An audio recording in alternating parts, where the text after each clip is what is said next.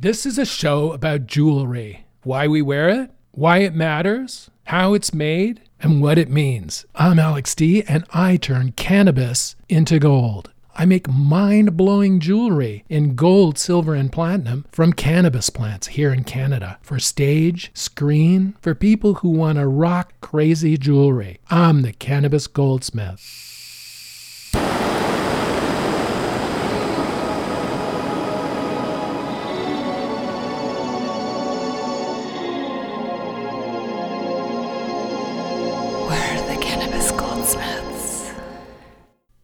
So it's been quite cool in this part of Ontario. It's like almost summer and it just doesn't feel like it. It's cool. I mean, stuff is growing and everything is green, but it seems to have slowed down.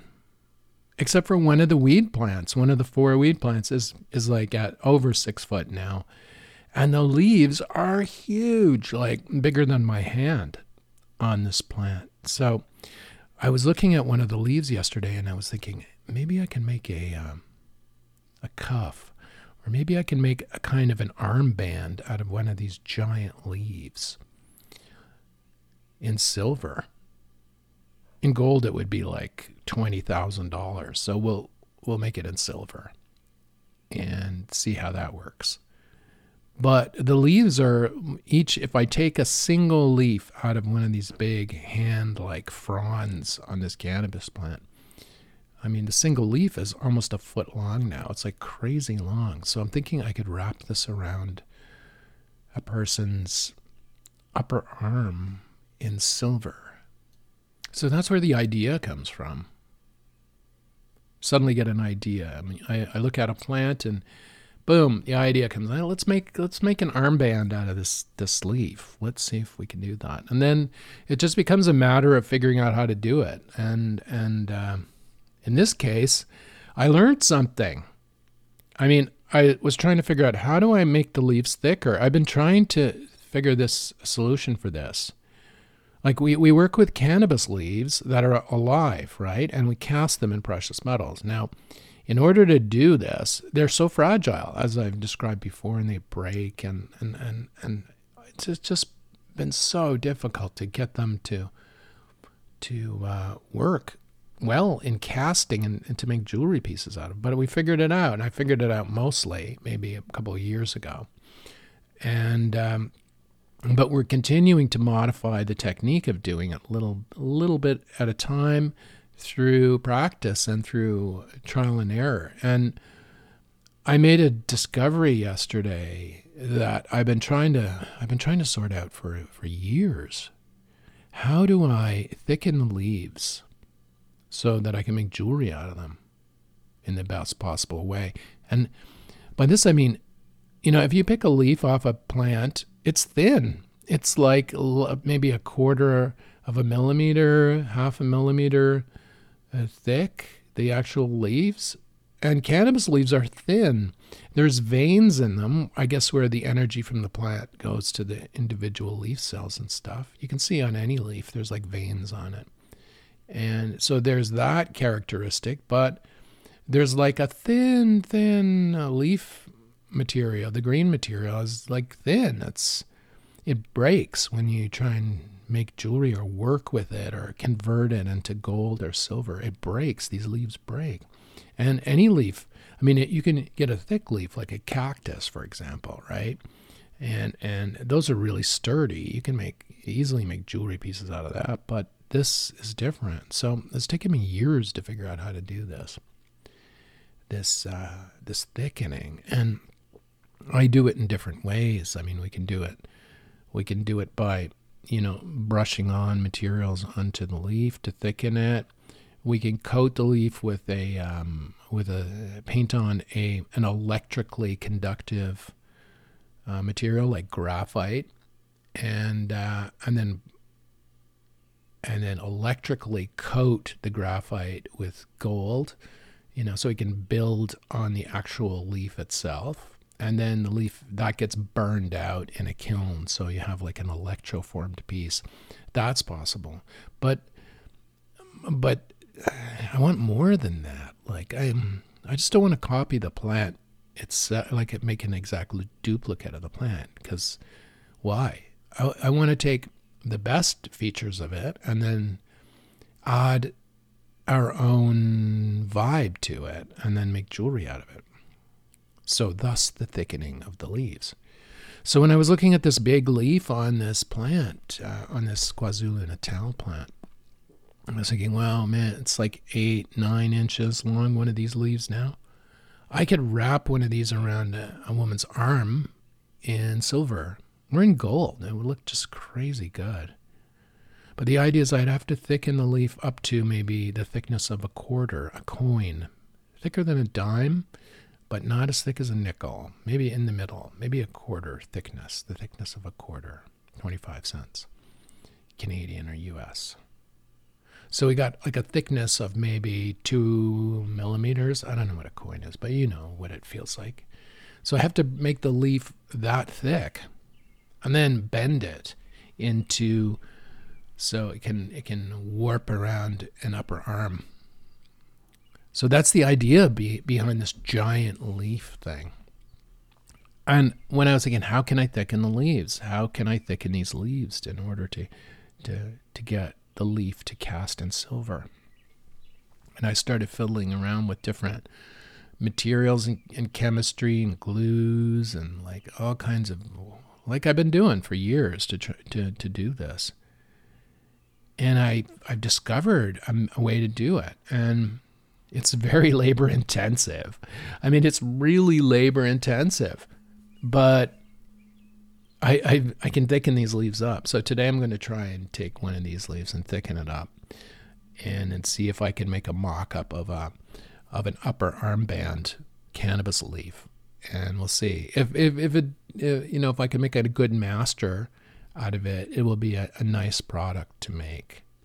Um, this could also be wrapped around a wrist too, or I'm trying to think if I get a lot big enough a long enough leaf. If this plant keeps growing, I could probably make a uh, make a a choker out of it. Even like this plant is massive. The leaves are massive on it.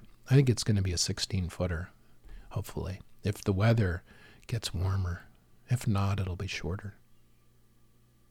What else is going on? I I uh, I hate taxes, man. I hate the government but I hate taxes.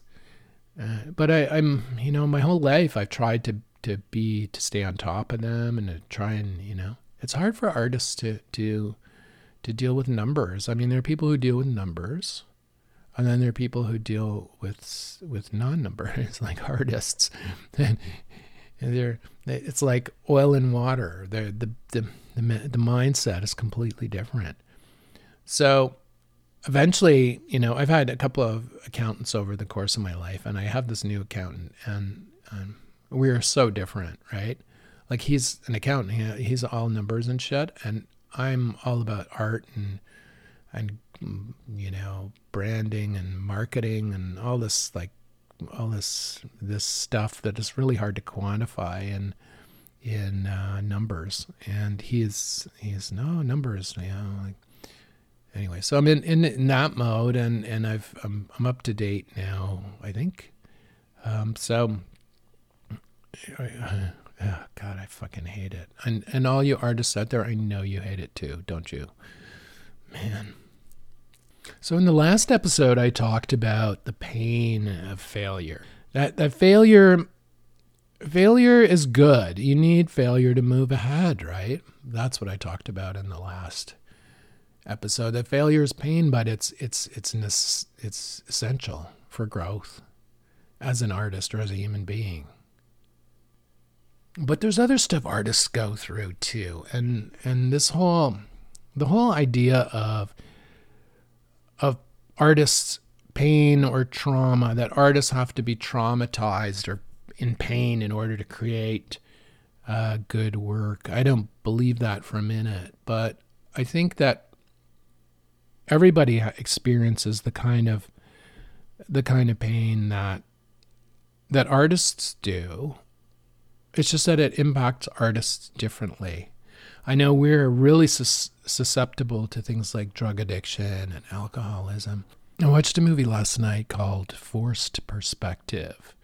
It's an older movie. Um, I don't know. You download it somewhere, I guess. But it's about artist Derek Hess out of Cleveland. He used to draw all these uh, these posters for concerts and um, punk shows or in Cleveland rock shows and his art is just amazing. It, if you see it, you'll know you'll know what I'm talking about. You've seen it before, so do a search for Derek Hess and you'll you'll, you'll see. Or better still, watch the movie, which is which is really informative. I like watching movies, documentaries about artists because I'm an artist and I want to learn how artists, other artists, are dealing with their their process, which can be like riding a wild horse sometimes, and other times is boring as fuck, where nothing actually happens, and it it's really boring and slow, and then all of a sudden there's these these bursts like that. Some of us, I know, I went through this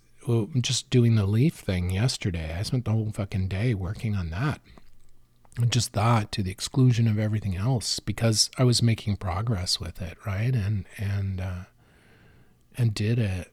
But anyway, this this movie Forced Perspective was interesting. Um, Derek talks about you know his he has mental illness. He has um, his bipolar disorder and depression. He's also an alcoholic. I mean, um, and a lot of us, I know I had huge issues with alcohol when I was a young man, and I had to stop drinking and in order to, to survive. Otherwise, I would have died, right? I was like so bad. And, and eight, in 1989, I stopped, and I haven't had a drink since then. But artists like us get, we, we can self medicate when, when we're, when our, when our work, when our process takes us to these super high um, intensity work workflow situations, when the ideas are coming and we're we're like at the workbench, we're we're making shit out of clay or like carving stuff or you know whatever our our art is, but we've got this something's coming out of us onto the into form into into a, a three dimensional real thing and we're making it. And when we're in that mode, it's great. But then there are other times when that might go too quickly and it's not great. And so we'll medicate out of it. Or if nothing happens, just a sheer boredom between these strikes of uh, inspiration or idea, uh, or or you know even just doing the, the work daily like Derek Hess used to do like every day he would draw like no matter even if he wanted to or not right and the, this is important for an artist to be making art all the time, uh, whether you feel like it or not, because it's it keeps shit from building up, right? Anyway, he um, uh, where was I? Oh, about the uh, substances.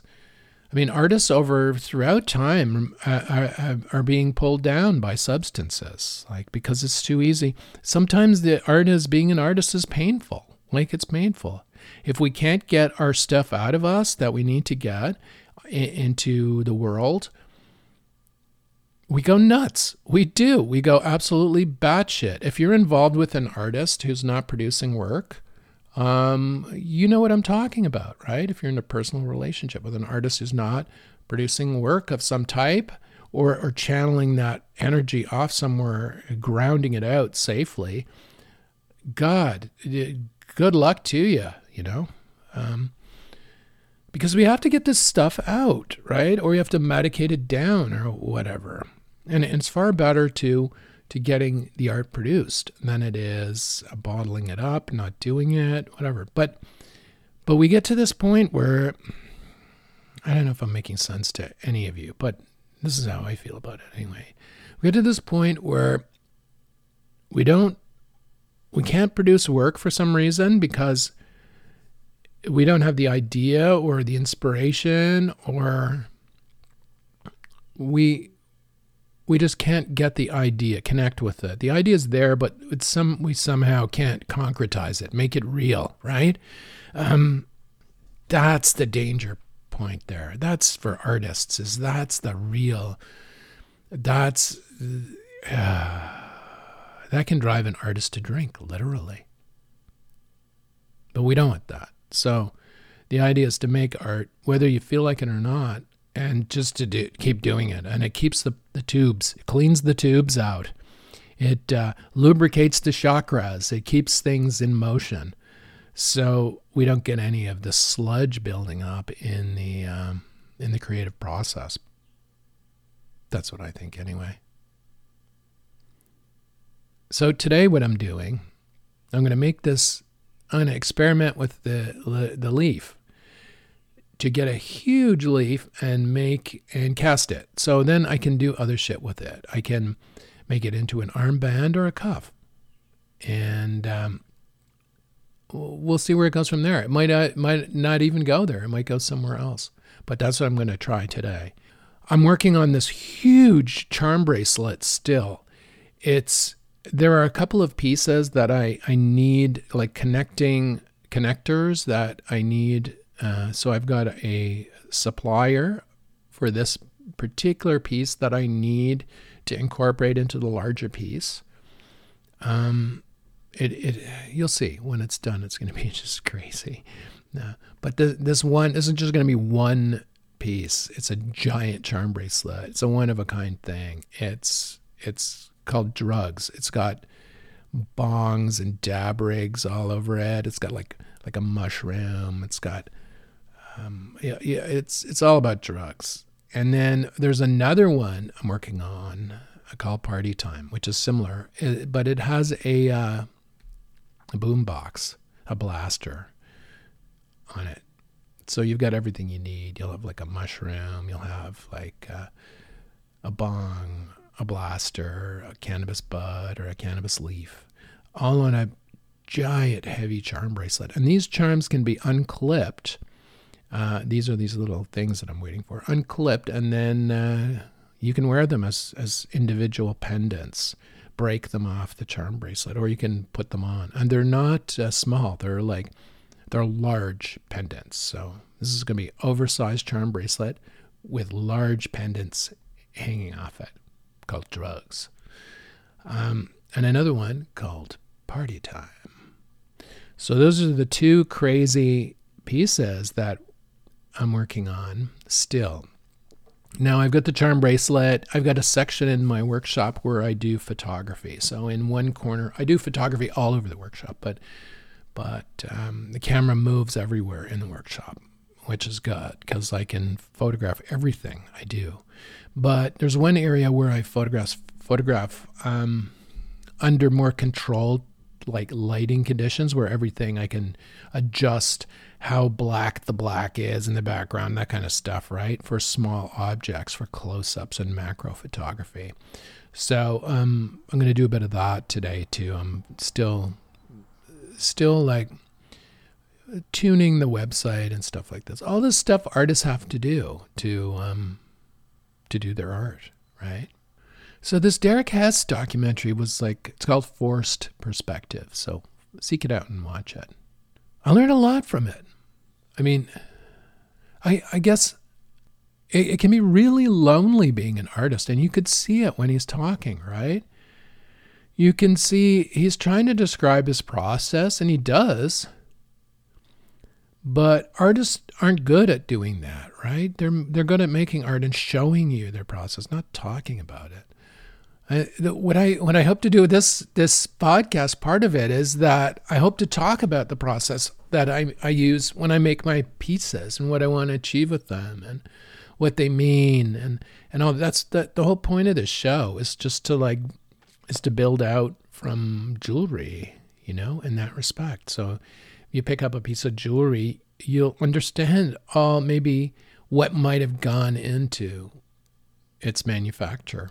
So that's the purpose of this, one of the purposes of this podcast, but also just to explore the whole idea of the art process of creating things, of making things.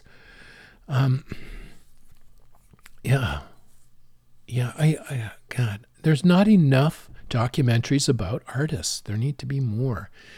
I I keep like searching. I'm searching online for all these like like you know it's so hard to get these things on on a Netflix because they're all the algorithms only you know, show what most people want to watch, I guess. So that's what you're going to find. But some of these are are probably have very low viewer counts or they're documentaries, right? Kind of some of them are kind of dry and there's no special effects in them or anything. They're just they're just like information. But it's the kind of information I want as an artist. I want to find out how other artists are doing the work. Like how are they doing this shit? Like how do they feel while they're making this art? You know, even if they don't make art like me, even if they don't make jewelry like me or products, you know, that can be sold online or whatever, even if they just like paint and, you know, for their own for their own reasons, as we do. I want to I want to find out why. That interests me. You know? Like why am I doing what I'm doing? Like why weed? Oh, weed has been the most like one of the most important things in my life, right? From the moment I uh, like from the age of 13 or 14. It, it's been massive. It's impacted my life at, at various points, right? And different junctures, and it's changed my life's trajectory. So as I'm I'm I'm an old guy now. I keep saying that. Um, but it's true. And as I as I get older, all these things start to come together. And and this is why I've taken the jewelry and this cannabis direction. It's it's a way of honoring it. And luckily in Canada, it's legal, so I can do this, right? So yeah, that's that's how I my reason. But I don't even know. Like a lot of artists can't even describe why they make the work they make. They just have to do the work, right? They have to do the work because if they don't and it gets bottled up, oh man, it just it's just pain for everybody. So let artists give artists like a give them like paint and some brushes and and just some paper and let them go, right? That's what it's about. I think I'm not a father, and it's Father Day. Father's Day just passed, and I'm like, you know, I'm not a father, so I don't, I, I can't probably speak to any of this, but, but I can speak as a kid because I'm a kid, right? Still, even though I'm like old, but I, but I still remember quite clearly what it was like being a kid, and so I'm speaking as a kid, not as a father, and I'll say when I was a kid a lot of the grief in my later life could have been solved if my parents had had given me a paints, a set of paints, or or uh, or or told me about different artists or different painters, even if they didn't know about it. Maybe they might have bought me a book on painting or something. Something as simple as that, or another book on sculpture, or maybe something like that, and let me read it. Because I would have soaked it up. But no, instead, you know, instead the parents were, the parents were, oh, you know, the traditional learning, like, uh, you know, lawyer, doctor, uh, a biologist, or a scientist, or you know that kind of this is the schooling you need and once you get a degree you'll get a job and everything will be great right? Um, but art is i think what society needs is art right? And as a kid i think i'm i'm finding all these drawings and stuff my mom kept when i was a child and some of them are really good and i'm not just saying that because i'm i'm so full of, myself like I can be sometimes. But I'm saying that they, you know, I've showed them to other people and they say, fuck, you know? So the thing is, my mom kept them. So she must have recognized it's not merely a souvenir of me, but maybe I think it's more of a souvenir of my, my art um, skills back in when I was like uh, four or whatever. Now, a box of paints would have might have changed my life, right? Might have kept me out of a lot of trouble in later uh, later in life. Or some books on art, right? Or maybe even a pottery class. Like here, take this pottery class. Um, here, I've signed you up for this pottery class. Uh, you know, something like that. But I guess parents are, are too worried about their own shit to really notice what's going on with their kids. And I think that's, you know, my parents. There was a great divide. There's this generation, what are they, a generation divide?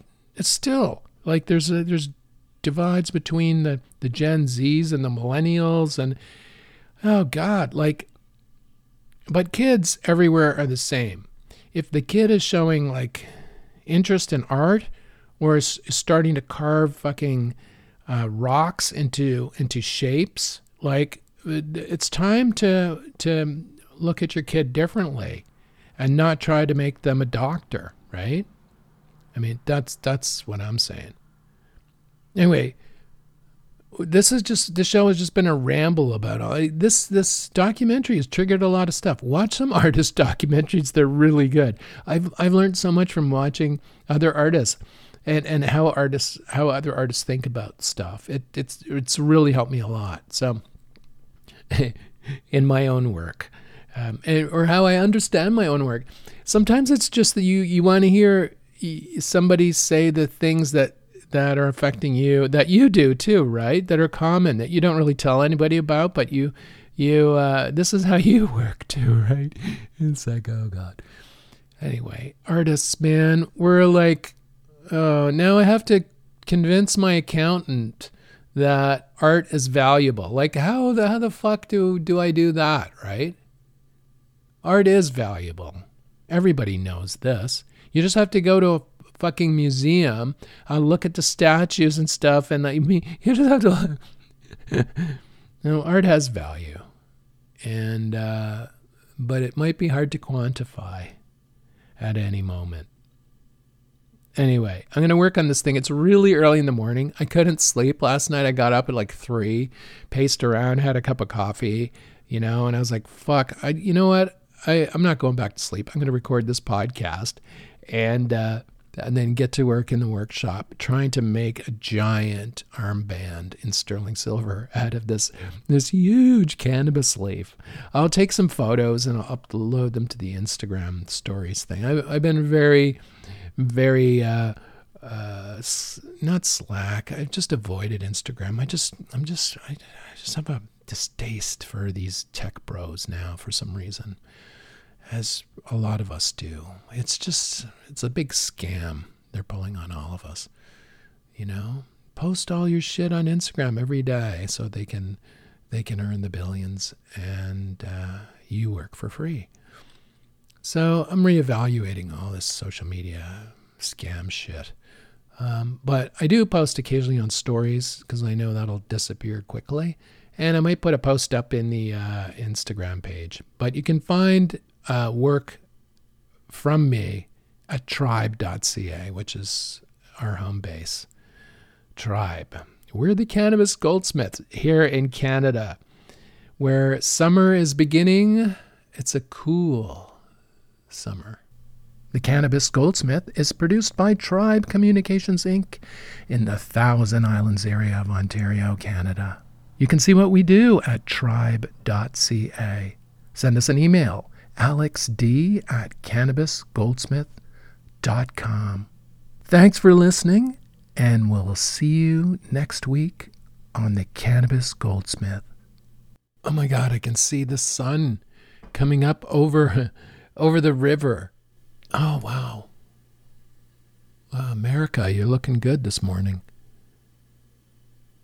All bronze and gold. Oh my God.